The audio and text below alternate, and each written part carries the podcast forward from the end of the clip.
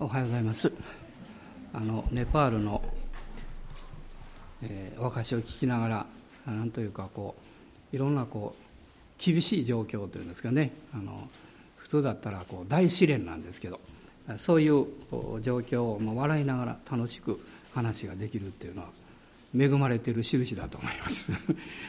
あの私もここ数日の中で今ちょっと思い出してね2つのことをえー、恵みのこぼれ話みたいなものをちょっとしたいなと思うんですけどあの皆さんが信じるか信じないか皆さんが決めればいいことですけどね。あの一つはですね集会が終わりまして私駅に行ったんですね。で、えー、ちょっとお店であのお金払うことがあってお金払ったんですでまだ若いあの女性の方がレジでねお釣りをくださる。で私いつもこうするんですね。でレシートと、まあ、小銭こう載せてくれるでしょ？こうしたんです。そして彼女がこうお金置いたんですね。その瞬間に彼女がうわって下がったんです。で私もびっくりしましたね。別に手を握ったわけじゃないんですよ。こうしただけですから。ねでどうしたんですかって聞いたんです私。で彼女が私にねもう軽減そうな顔して「いやなんかものすごい電気が走って私退いたんです」って。言っていや私は何も感じなかったけどって言ってで、まあ、その後ですね、えー、電車の中であれ何だったのかなと思ってよく考えたらその彼女がこう小銭に置いた時に私の人差し指がね彼女の手のひらかなんかに触ったんですよ。であああいうことかと思ってまあそのあの最後までものすごく精霊に満たされた素晴らしい集会でしたからね。御霊のエネルギーが まだこう流れていったのかなと思ってね、えそれは後で考えたんですけどね、えそういうことありました。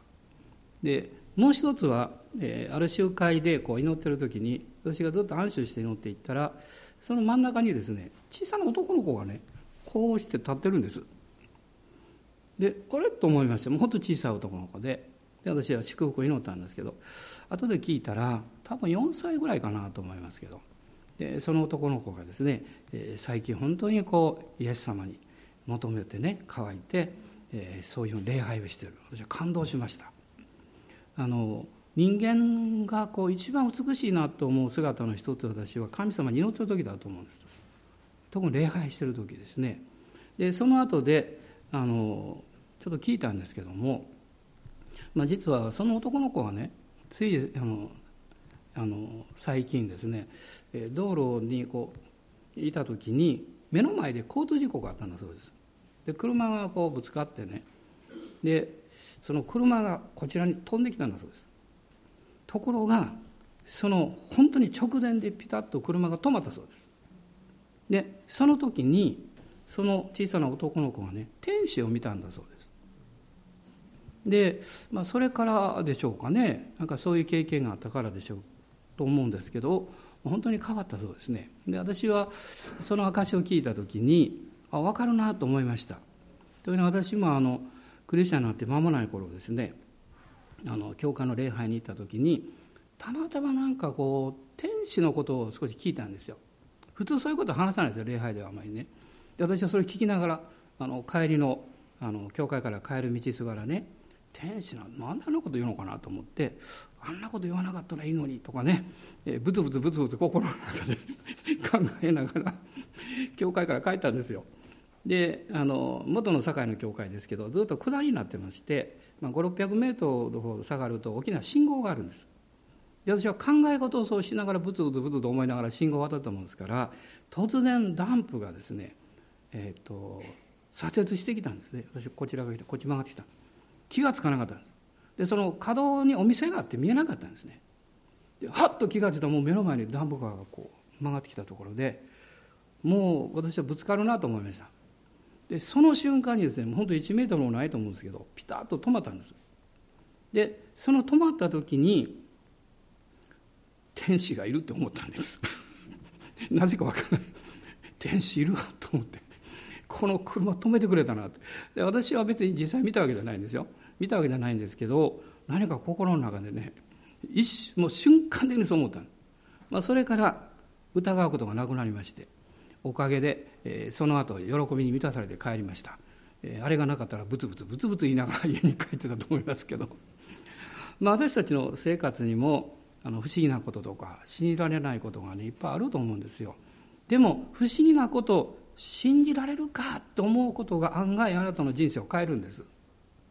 あなたが普通に信じられることとか受け入れられることっていうのはそのままですから別にあなたの人生に変化をもたらさないんですよ。でもあなたが心でぶつかることがあなたの人生を大きく変えるんですね、まあ、全てがいいこととは言えませんけれども聖書に関してはあなたがぶつかる内容は良いことです。あなたの人生が確実に変わります。で今日はあのアブラハムのことをずっと話してきまして23章を読みたいと思っています。この23章というのは実はアブラハムの奥さんのサラが亡くなったというそういうことが書かれているわけですけれどもあのちょっとこれ全体を読んだ方が、いいんですけれどもちょっと私はこうこの目に不安があるんでちゃんと読めるかなとか思いながら、えでも一応全部読みたいと思います、え皆さんも一緒に読んでいただけますか、え23章の1節から20節のところです、えご一緒にどうぞ。サラの一生サラが生きた年数は127年であった。サラはカナンの地のキルヤテ・アルバ今日のヘブロンで死んだ。アブラハムは来てサラのために嘆き泣いた。それからアブラハムはその死者のそばから立ち上がりヘテ人たちに告げていった。私はあなた方の中に居留している異国人ですがあなた方のところで私有の墓地を私に譲っていただきたい。そうすれば私のところから移して死んだ者を葬ることができるのです。ヘテ人たちはアブラハムに答えて言った。ご主人様私たちの言うことを聞き入れてください。あなたは私たちの間にあって神の司です。私たちの最上の墓地に亡くなられた方を葬ってください。私たちの中で誰一人亡くなられた方を葬る墓地を拒む者はおりません。そこでアブラハムは立ってその土地の人々ヘテ人に丁寧にお辞儀をして彼らに告げていった。死んだ者を私のところから移して葬ることがあなた方のお心であれば私の言うことを聞いてツァハルの子ヘブロンに交渉して彼の二十歳の端にある彼の所有のマクペラのホラー穴を私に譲ってくれるようにしてください。彼があなた方の間でその二十歳に十分な値をつけて私に私有の墓地として譲ってくれるようにしてください。エブロンはヘテ人たちの間に座っていたヘテ人のエブロンはその町の門に入ってきたヘテ人たち皆が聞いているところでアブラハムに答えていったご主人様どうか私の言うことを聞き入れてください。二十歳をあなたに差し上げます。そこにあるホラ穴も差し上げます。私の国の人々の前でそれをあなたに差し上げます。亡くなられた方を葬ってください。アブラハムはその土地の人々にお辞儀をし、その土地の人々の聞いているところでエブロンに告げていった。もしあなたが許してくださるなら、私の言うことを聞き入れてください。私は二十歳の代価をお払いします。どうか私から受け取ってください。そうすれば死んだ者をそこに葬ることができます。エフロンはアブラハムに答えて言った。ではご主人、私の言うことを聞いてください。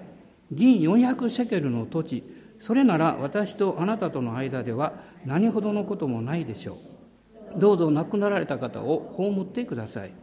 アブラハムはエフロンの申し出を聞き入れ、エフロンがヘテ人たちの聞いているところでつけた代価通り相場で銀400シェケルを測ってエフロンに渡したこうしてマブレに面するマクペラにあるエフロンの二十歳すなわちその二十歳とその二十歳にあるホラーナそれと二十歳の周りの境界線の中にあるどの木もその町の門に入ってきたすべてのヘテ人たちの目の前でアブラハムの所有となった。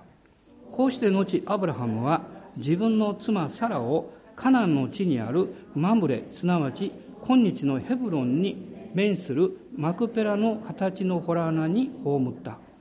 こうしてこの二十歳とその中にあるホラーナはヘテ人たちから離れてアブラハムの私有の墓地として彼の所有となった。この創世記の23章というのは悲しみの章と言っていいと思います。アブラハムのこの愛する奥様サラが127歳で亡くなったそしてこの葬ったわけです。人というのは必ず死にます。真の始皇帝永遠の、えーね、長寿の薬を求めたと言われてますけど彼も49歳で亡くなりました、え、この伝道者の書の、えー、中にもありますけれども、え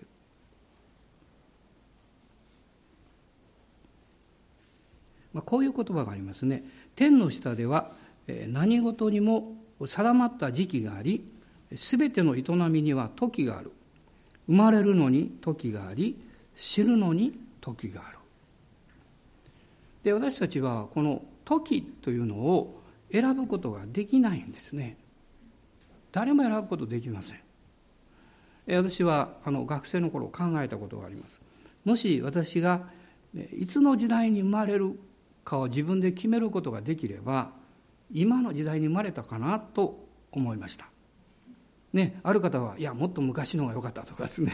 先の方が良かった、ね、そう思うかもしれません。まあでもそれは誰も決めることはできないんです。ということはあなたがそのことを考えた時に2つの選択をしなきゃいけません。一つはですねあなたという存在がたまたま偶然に生まれたのか。もう一つはですね何か自分という人生の計画があり何か自分の人生という道があって生まれてきたのか。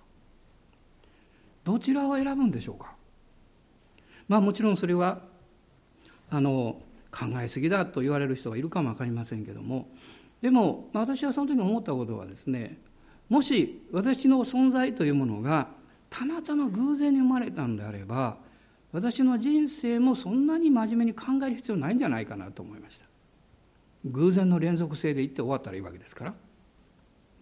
でもそういうふうに心の中で納得させようとしても私たちの心の深いところではそうではないという思いがあるわけです。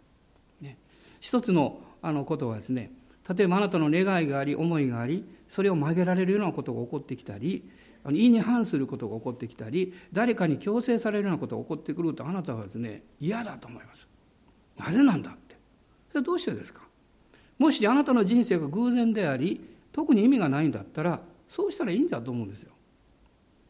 でも人はそうできないものを持っています。つまりそれは私には分からないんだけれども私の人生という道があって私の人生には何か大きな計画のようなものがあって私の人生には他の人に分かってもらえなくても意味があり価値がありそして役割があるんだということを本能的に信じてるわけです。だから自分の行く道に何か障害物が入ってくると納得できなくなったり時には腹を立てたりするわけですね。で聖書ははっきり言ってるわけです。神様があなたを作った。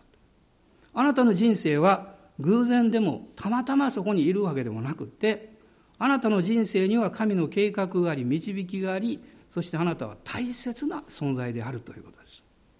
私は聖書に触れて一番心に感動を覚えたのはですねその自分に何か力をもらうとかそういうことではなくってこの私という人生に意味があるということを確認できたからです。その人生何ができるかということは別にしてそれは小さくても大きくても関係なくですね私に与えられているこの役割というものがある。そしてそれは誰かの役に立つんだと。でこの社会に生きている意味があるんだということを知った時に何か嬉しかったですね。ほっとしたような気がしました。そしてそれから、まあ、ずっと続いているわけです。ですから人のこの死というものに出会う時にあるいはそれを考えた時に悲しくもなるわけです。何か計画が途中でこう中断させられるようなねそういう感覚を覚えるんですね。でも神様の目の前にはそうではありません。あなたが持っている神に対する信頼と信仰は永遠に続いていきます。ただこの人生の中においては私たちは悲しむことも経験するわけです。この23章のもう一度一節を見たいと思うんですけどここに「サラの一生サラが生きた年数は127年であった」この御言葉を読んで私はとっても励まされました。普通こう書くかも分かりません。ね。サラは127年で7歳で死んだ。でも聖書はそういうふうに書いてないんです。サラはサラが生きた年数は127年であった。つまり神様はこのサラという人が亡くなったというこの事実よりも彼女がこの地上に生かされていたその時をより大切に考えておられるということです。ということあなたもそうです。あなたの人生というのを考えるときにあなたが今生きているということ今まで生かされてきたということそれは尊いことなんです。それは大切なことなんですね。まあ、聖書はそのように私たち一人一人の人生というものを見つめているわけです。この詩篇の、え、御言葉の中に有名な言葉がありますね。それは、生徒の死は主の目に尊いと書かれています。生徒の死は主の目に尊い。160編の中にあります。ここには、主の目と書いてます。つまり、神様がその人の人生というのをご覧になるときに他の人がどう評価しようがどのように言おうがその人の生きた年数はたっとかったということです。値打ちがあった意味があったと。サラは127歳でこの世を去っていったわけです。まあアブラハムの人生の中で最も悲しくってまあ辛い体験であったと思います。あの偉大な信仰の人アブラハムの人生の使命とその約束神様からの約束を共有できた唯一の女性であったからです。またある意味においてこの偉大なアブラハムというこの族長彼の心を動かすことのできた唯一の女性でもあったんです。神様はアブラハムを、えー、男性ですから、えー、先に立てられましたけれどもしかしその後ろにはいつもサラという人物がいて彼女がアブラハムを支えアブラハムのできなかったことその部分を彼女が補い時には励ましを与え導いていったわけです、まあ、その大切な存在がある日天に召されていくわけです。しかし彼女の人生というのは神様の前に永遠に覚えられています。永遠に覚えられています。どうぞ大人の方におっしゃってください。あなたは永遠に素晴らしい方なんですよって。永遠に素晴らしいんですよ。永遠に素晴らしい方なんですね。まあアブラハムはねこの、えー、素晴らしい奥さんであり信仰の友であったサラを失ったんです。その時にこの23章の、えー2節ですね。2節の後半に書かれています。アブラハムは来てサラのために嘆き泣いた。アブラハムはサラのためにね嘆いて泣いた嘆くっていうのはある意味でこうちょっと後悔する部分も普通入ってますね。ああいうことができたらよかったのになと。で私もこの数日、えー、外で泊まってましたからね出かけてましたからあのふっとね両親のことを思い出しました。特に母親のことですね。母は先に召されましたのでね。でその召される少し前のこのベッドで、えーまあ、横たってる顔今でも覚えてるんです。私が病院に行きましてもう顔見た途端にですねもう目をパッと開いてねニコッとしてくれました、ね、もうそれは、まあ、生涯忘れないでしょうね。で私が今この反省するのはねその時に私もニコッと答えてあげればよかったのになと思います。いつものようにブスッとブスッとはしてませんけど。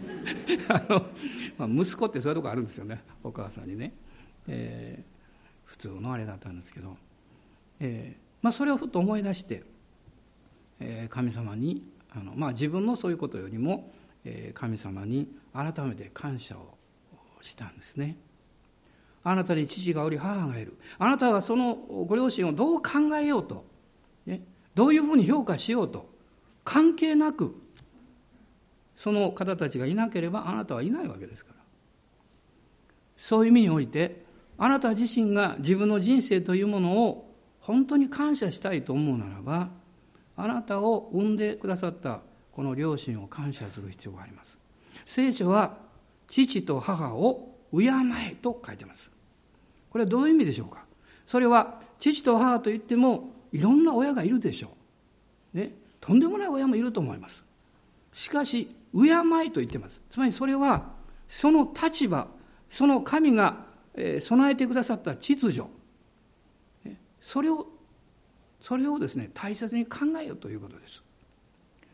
その神様の前における神が置かれたこの存在そこを考える時ですね実は聖書は神様がくださる祝福というのはその秩序立場を通して流れてくるということが分かります。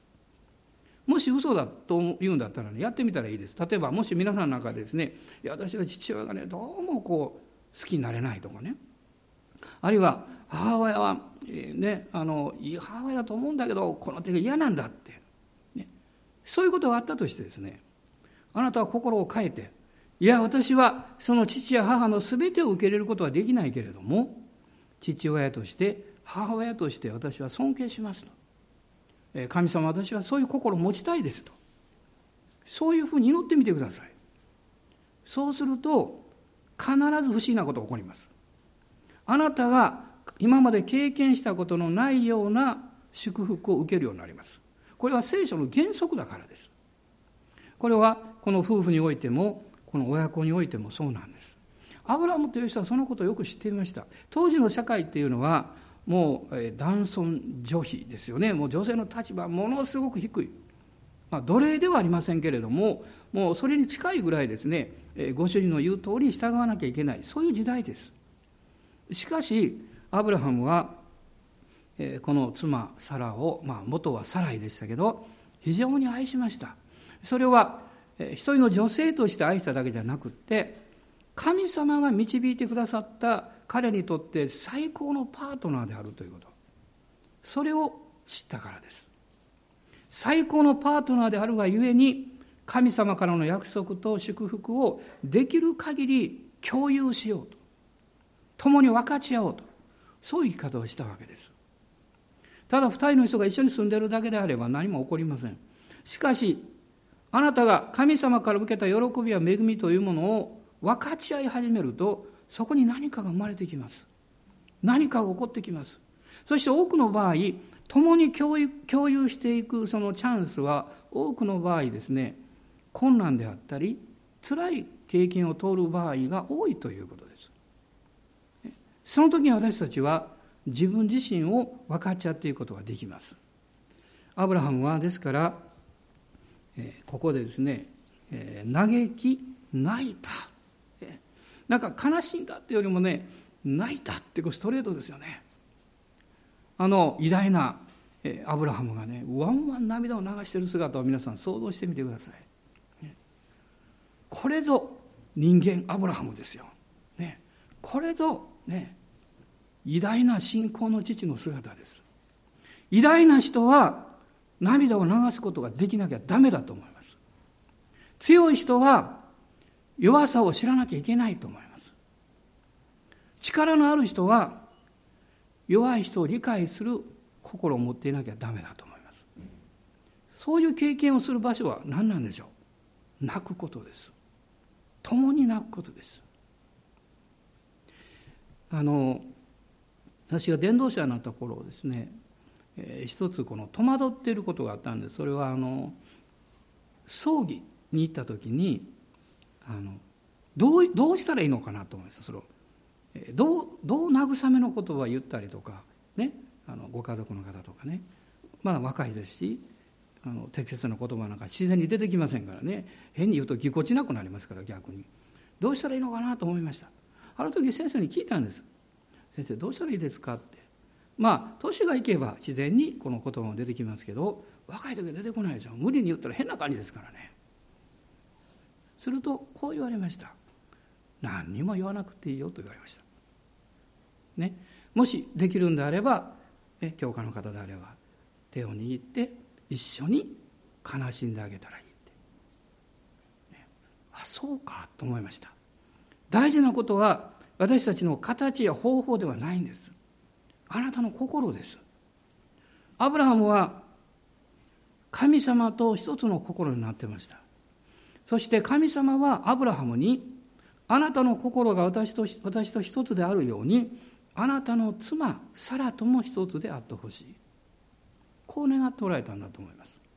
彼がそのことを経験した一番の出来事はあのエジプトの出来事です、ね、もうあわやですね自分の妻を失いかけたんですね。非常に危険な状況に置いてしまった。その中で彼は気づいたと思います。神が私たちを導いてこられた。私たちは神様にあって一つなんだ。とそのことを彼は深く、まあ、その後経験していくわけです。ですから彼がここで嘆き泣いた。おそらく天幕の中に入って号泣したんだと思います。えそしてその後彼はどうしたかっていうとそのサラを葬るためのこの墓地の準備をしたわけです、まあ、そこには彼らのそういう場所がなかった。でキルアテキルヤテアルバと書いてます。ヘブロンと書いてますがヘルボヘのヘブロンのマクペラのホラーナというところを買い取るわけですけどももともとそこはですねヘテ人の所有であった。これは23章の3節に出てきます。でヘテ人というのはあのカナンの子孫なんです。カナンの子孫、えー、10章創世記の10章ですねカナンあのごめんなさいカインですね、えーえー、カインの子孫のカナンですね。分からなくなしましたね、え、カナンでいいんですけど、えー10章の15節。10章の15節ですね、えー、カナンというのはですねノアの息子ハムの子なんです、ね、ノアの息子言いましたね。でノアの息子にハムという息子がいました。でその息子がカナンなんです。でそのカナンの子供。これが10章の、えー、15節です。一緒に読んでください。カナンは長子シドンヘテと書いてます。このヘテという人物がいわゆるこのヘテ人の先祖になったわけです。で彼らがその地をこの所有していましてこのマクペラっていうのは二重の洞窟という意味があるんだそうです。でアブラハムがその葬るための土地を必要としているということを話した時に彼らはもうどうぞどうぞってこう提供しようとしますけどアブラハムはきちんと銀400シェケルを払って買い取るわけです。でそこにアブラハムは愛する妻サラをこの葬ります、まあ、サラだけがここに葬られたんじゃないんですね。あの後にですねアブラハム自身もここで葬られます。アブラハムの息子のイサクそれからリベカもここで葬られます。そしてヤコブとレアもここに葬られます。ラケルはその別のところで亡くなってしまったのでラケルだけはここで葬られていないんです。でもアブラムが買い取ったその場所が後に自分も自分の息子や孫たちも葬られる場所にまなっていくわけです、まあ、アブラハムはこの23章の3節を見ますともう一度3節読んでいただけますか？それからアブラハムはその死者のそばから立ち上がりヘテ人たちに告げていったと書かれています。アブラハムは悲しかったんですけどいつまでも亡くなったサラのそばに座り込んではいなかったんです。彼は死者のそばから立ち上がったと書いてます。立ち上がるためには思いっきり泣く必要があります。思いっきり心を注ぎ出してその悲しみと分離することが必要です。彼はそれをしたんです。だから立ち上がることできました。これはある意味において私たちに十字架の真理を教えてくれます。十字架は分離する。でも私たちの古きした私の思いや肉の考え方がなかなか分離できないのはそのことでいつまでもくよくよくよくよ考えてるからです。あるいはそのことでいつまでもですね思いが結びつけられてるからです。思い切り泣くんです。そして深く決断するんです。そして新しい道を歩むために勇気を出して立ち上がるんです。神様はそれを導かれます。そしてこうおっしゃってるでしょう。あなたよりも先にアブラハムを召されたサラがいつまでも悲しみの中に座り込んでいるのを望んでいると思いますか？アブラハム分かっていたと思います。彼女は妻である以上に信仰の友だったんです。信仰の勇者だったんです。もし声をかけるとすれば夫アブラハムよ。あなたが私のために悲しんでくれたことはもう十分です。私はあなたが私を心から愛してくれていることをよく知っています。だからこそもう一度勇気を得て力を得て次の人生を歩いてください。神のために主の栄光のために立ち上がってください。おそらくサラはそういうことができたでしょう。アブラハムはここから立ち上がっていくわけです。えそしてこの二十歳をこの墓地として買うわけですけれども、えその中でですね、え一つ興味深いことがあるんですね。それは 12, え2回23章のこの7節と12節に2回ですね。アブラハムがこの墓地を買う時に丁寧にお辞儀をしてって書かれてるんです。何かこう日本的な感じしますね。お辞儀をして丁寧にね。まあ彼は敬意を払ってるわけです、まあ、このアブラハムの姿の中に、まあ、私はですね深く神様に妻サラのことを感謝していた姿を思い浮かべることできるんです。彼がただ愛していただけではなくってある意味で尊敬していました。敬意を払っていました。ですから彼女を葬るために彼女は、えー、彼はですねこのヘテ人たちにお辞儀をして礼を尽くして、ね、中途半端なことじゃなくて心を尽くしてその葬るための場所も準備したい。そういうふうに考えたんでしょう。そして彼は購入するわけですね。そしてそのホラー穴に19節を見ますと「葬った」と書いてます。葬った。私の人生も先を向いて次の人生を歩んでいくために過ぎ去った人生を分離して葬っていく勇気が必要です。そうしたくないこともあります。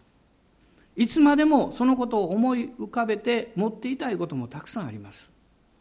でももしそれがあなたがこれから前進するための足かせになったり負担になるとすれば私たちはそれを分離して葬るべきでしょう。神様のこの恵みによってしかそれをすることはできないと思います。人間的な力でやると自分が傷つきますからね。でもアブラハムは思いっきり泣いて思いっきり悲しんでそして決断したんです。私はここから立ち上がるんだと。そして神様は彼に大きな恵みをくださいました。このアブラハムにとってサラという女性はどういう女性だったんでしょうか？私は夕べ遅く帰ってきましてね。そのことをもう一度ずっと考えてました。そして2つのことに言葉にまとめました。一つはサラは信仰の従順を学んだ人。信仰の従順。つまりそれは神様の約束と言葉に従うことを学んだ人。そして神の御言葉に従った時に何がわかるかっていうと神がご真実であるということを経験するということです私たちが神様のご真実を十分に知ることができないとすればおそらく神様の御言葉に従う心が中途半端だからでしょうね。あの昔本田先生がおっしゃった言葉なんか覚えてるんですけどねクリスチャンはね、えー、半肉半霊ではダメですよって言われたつまり半分が肉で半分が霊的ダメですよって、ね、全部霊的つまり全部神様に委ねないと、まあ、当時の社会からすればサラ自身はいつも夫に100%従順に従わなきゃいけないような立場に置かれていたわけです。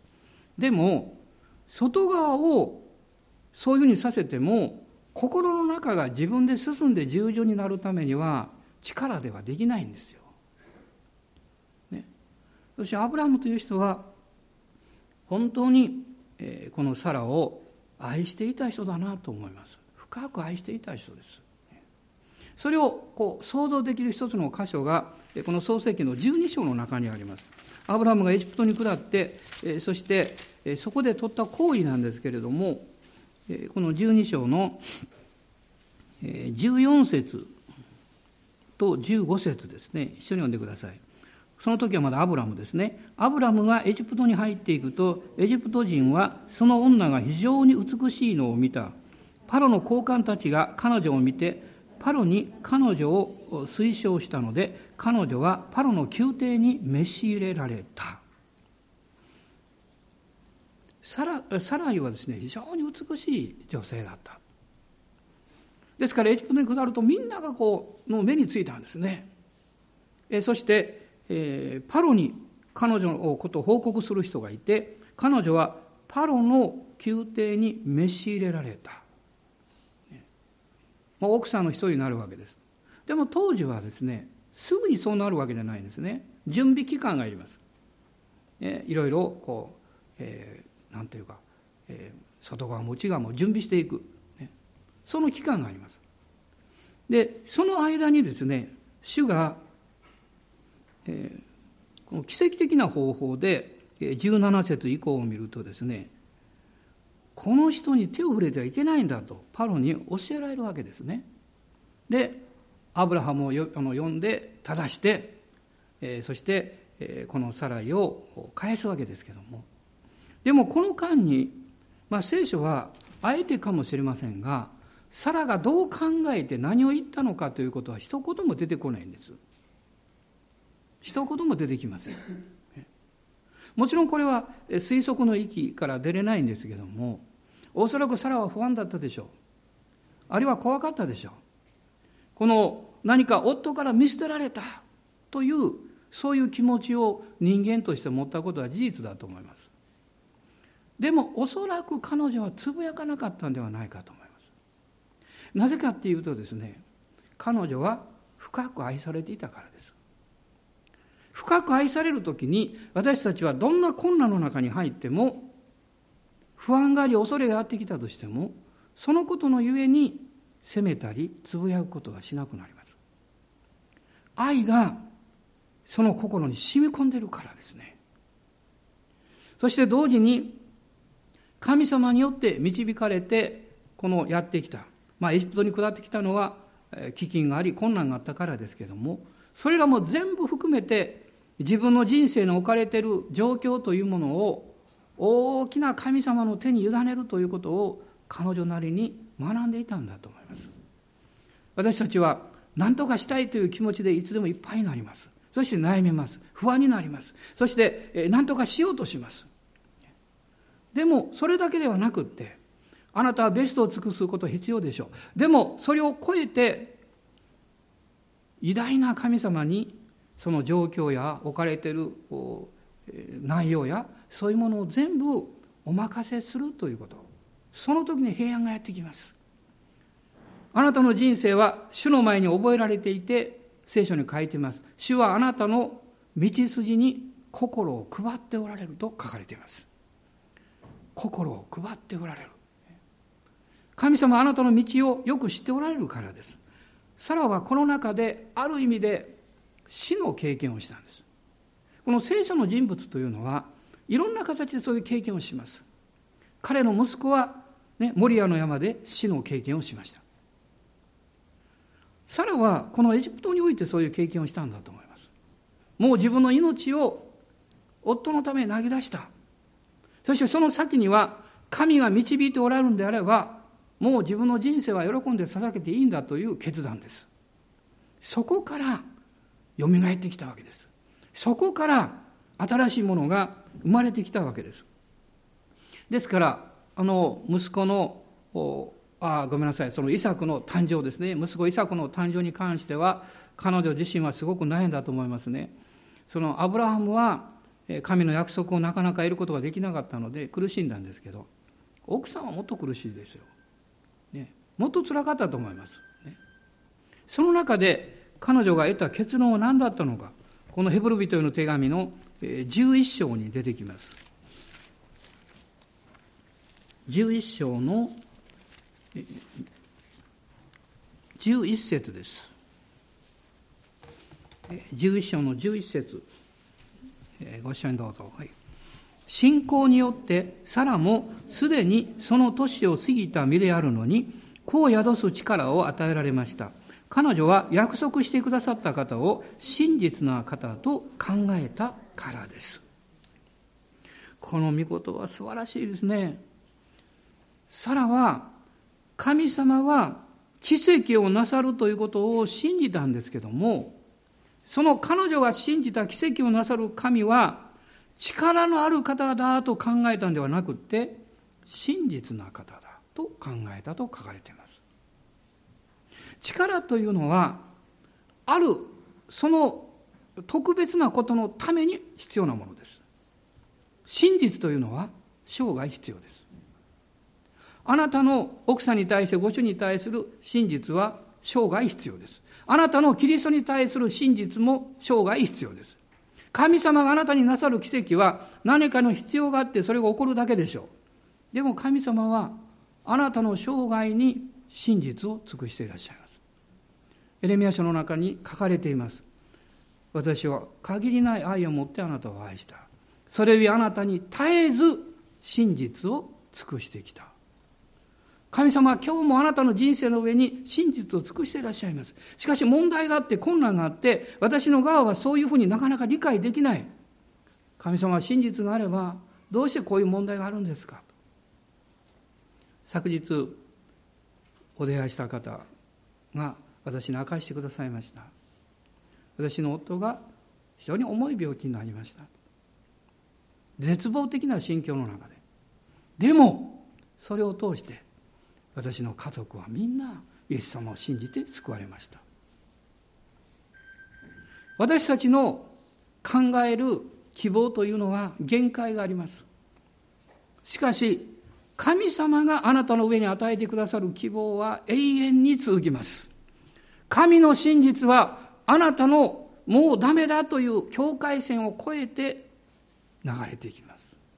今日もこの神様があなたに真実を尽くしていらっしゃいます。サラはその神の真実を信頼したがゆえに信仰の従順を全うできたんです。そしてもう一つ彼女について言えることは神様はあふれる恵みを彼女に注いだ。あふれる恵みです。この21章の中に出てくる言葉なんですが21章の最初のところです。21章の一節なんですね。一節。主は約束された通りサラを顧みて仰せられた通りに主はさらになさった。神の真実がその人の人生の上になされる時にそこには恵みが必要ですこの顧みるという言葉はそういう意味なんです聖書はアブラハムを顧みてとは書いてませんサラを顧みたと書いてますなぜならばサラの方が弱者の立場だったからです。サラの方が力が弱かったからです。サラの方がアブラハムよりももっと傷ついていたからです。神様は私の心を知っていらっしゃいます。そしてこのサラを顧みたと書かれています。実は聖書の中で最初に出てくるこの顧みるっていう言葉は創世記の4章の4節に出てきます。これはあのアベルとカインが捧げ物を捧げたその時の言葉です。そこにはこう訳されています。神はアベルをに目を止められた。この目を止められたという意味なんです。神は今日あなたに目を止めていらっしゃいます。神様は今日あなたの人生に目を留めて、そして恵みを注いでいらっしゃいます。そしてこうおっしゃってます。元気を出せ。ね、信じなさい。希望を持って立ち上がりなさい。自分のこの自己憐憫という穴の中に落ち込んでいてはいけない。ハンナもそういう経験をしました。彼女も泣いてました。どうして私はあのペニンナに意地悪される必要があるんでしょうか。私の責任じゃないでしょうって。どうしてなんですか私たちにはそういうことが私たちの人生の中にたくさんあるんですね。でも、あなたが弱さを覚えるとき、あなたが問題にぶつかるとき、あなたが自分でどうしていいかわからない、その大きな山のような問題を目の前に置くとき、あなたはただ顔を上げるんです。そしてこう言うんです。私は山に向かって目を上げる。つまりそれは私は主を見上げる。その時に主はあなたに目を留めてくださっていることに気がつきます。神の憐れみがあなたの上に注がれていることに気がつきます。昔ある兄弟とであの飛行機に乗った時にねある国の山の上を通りました。思わず彼は支援を開いてこう言いました。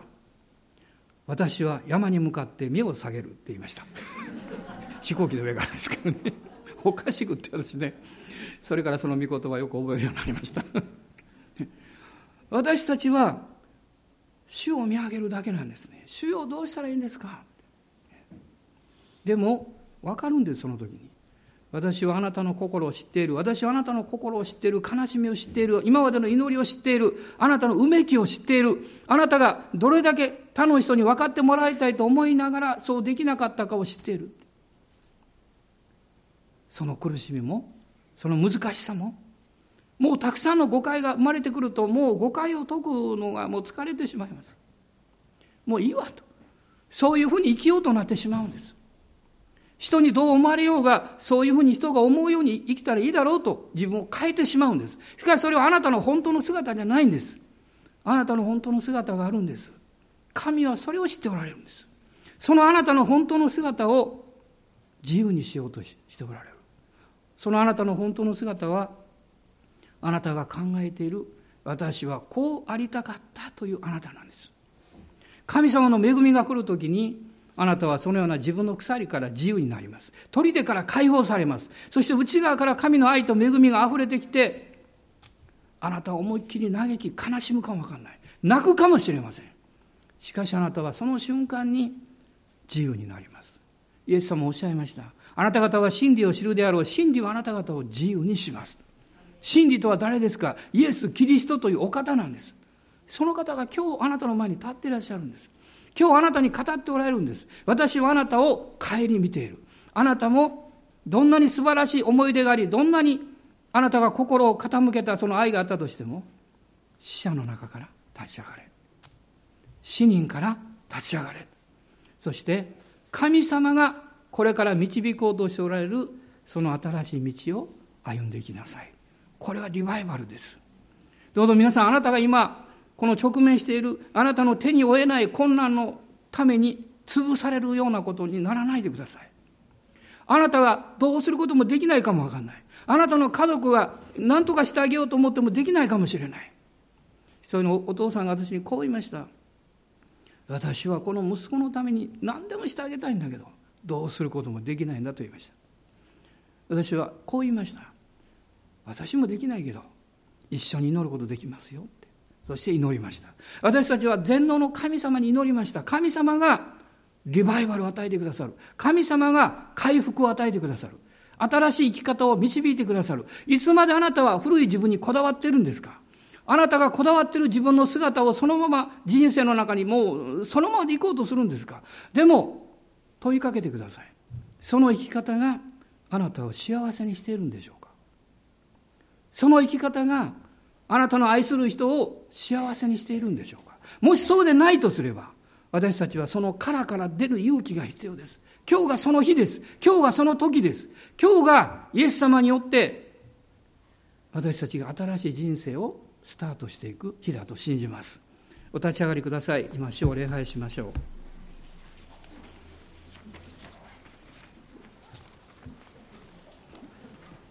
アーメン感謝します。アーメンハレルヤ感謝します。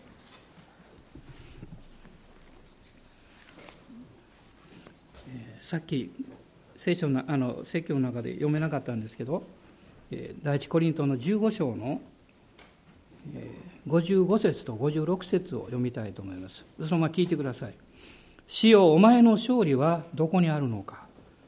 死よお前の棘はどこにあるのか。死の棘は罪であり罪の力は立法です。しかし神に感謝すべきです。神は私たちの主イエス・キリストによって私たちに勝利を与えてくださいました。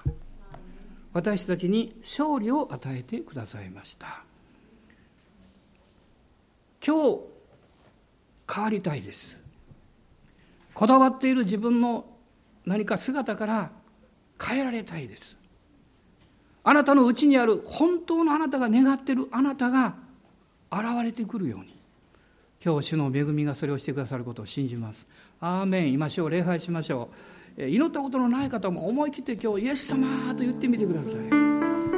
少し勇気出せる人は手を挙げてみてください。そしてイエス様と言ってみてください。クリスチャンの方もそうです。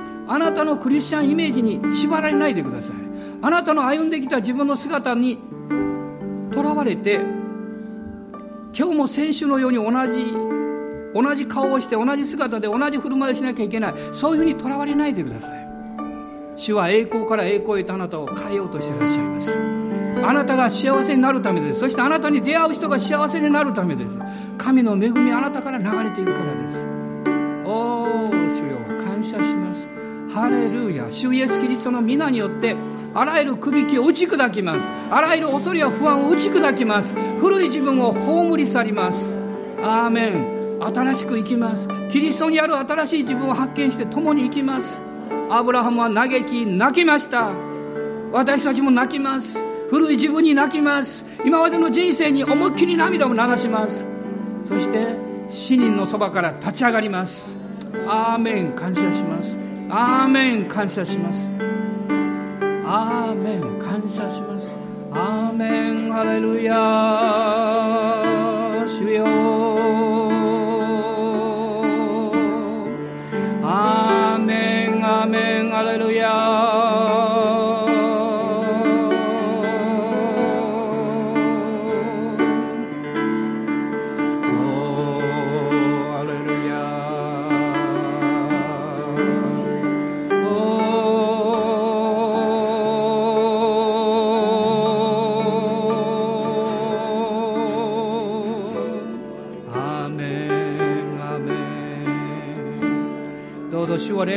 中でどうぞ泣いてください。思い切り涙を流してください。今までの古いあなたを十字架につけられているあなたが葬られたことを信じましょう。アーメン。ハレルヤーメン。お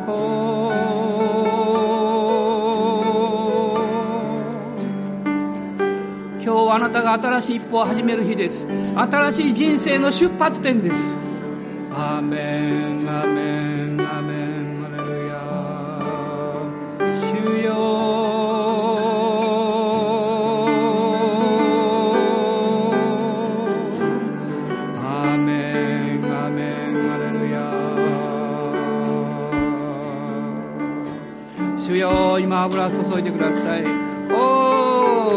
触れてください。おお主よその殻を打ち破ってあなたの命が十分に流れるように導いてください。あなたは愛のある人です。あなたは優しい人です。あなたは人のために喜んで助けたいと思ってる人です。どうしてそういうあなたを隠すんですか？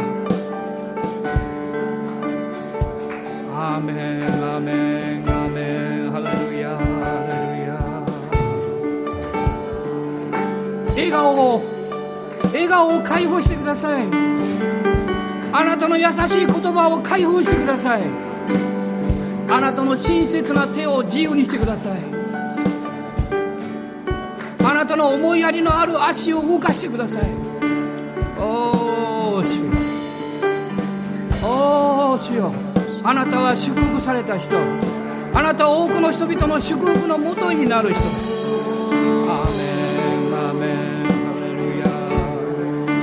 なたが社会を変えます。あなたがこの国を変えていきます。おお主。あなたの職場で最も優しい人になってください。最も勇気のある人になってください。おおハレルヤ。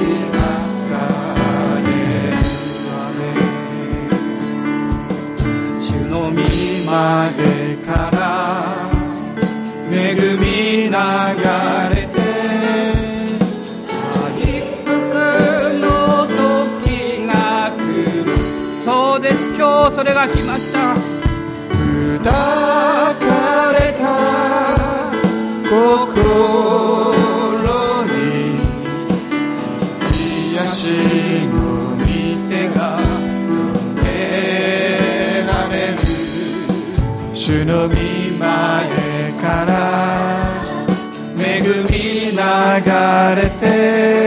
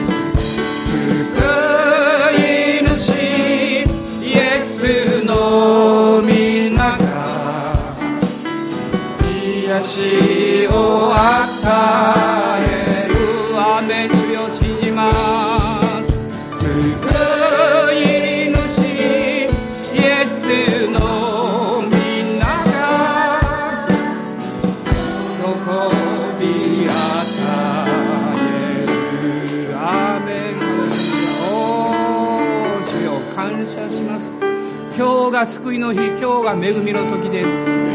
今日があなたが回復される時です。あなたの家庭が回復される時です。あなたの人生が回復される時です。あなたの職場やあなたの将来が回復される時です。アーメン。アーメン。主よ。おー主よ。主よ。聖霊様の命によって変えていただきます。アーメン。感謝します。今日立ち上がってください。今日死者の中から立ち上がってください。古いあなたから立ち上がってください。おーハレルヤ。アーメン。アーメン。感謝します。おー主よ。おーハレルヤ。メン。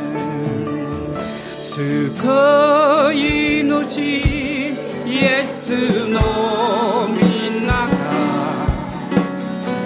命を与えるわね。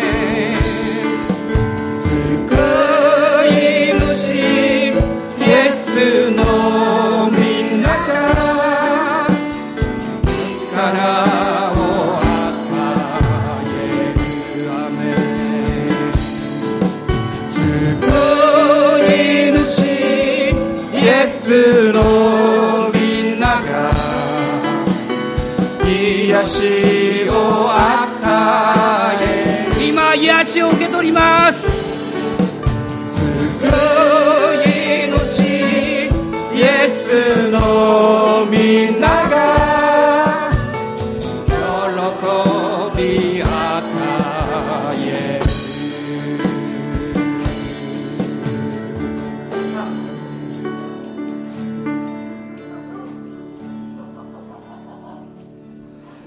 私たちの主イエス・キリストの恵み父なる神のご愛精霊の親しき御交わりが私たち一同と共にこの新しい週一人一人の上に豊かにありますように。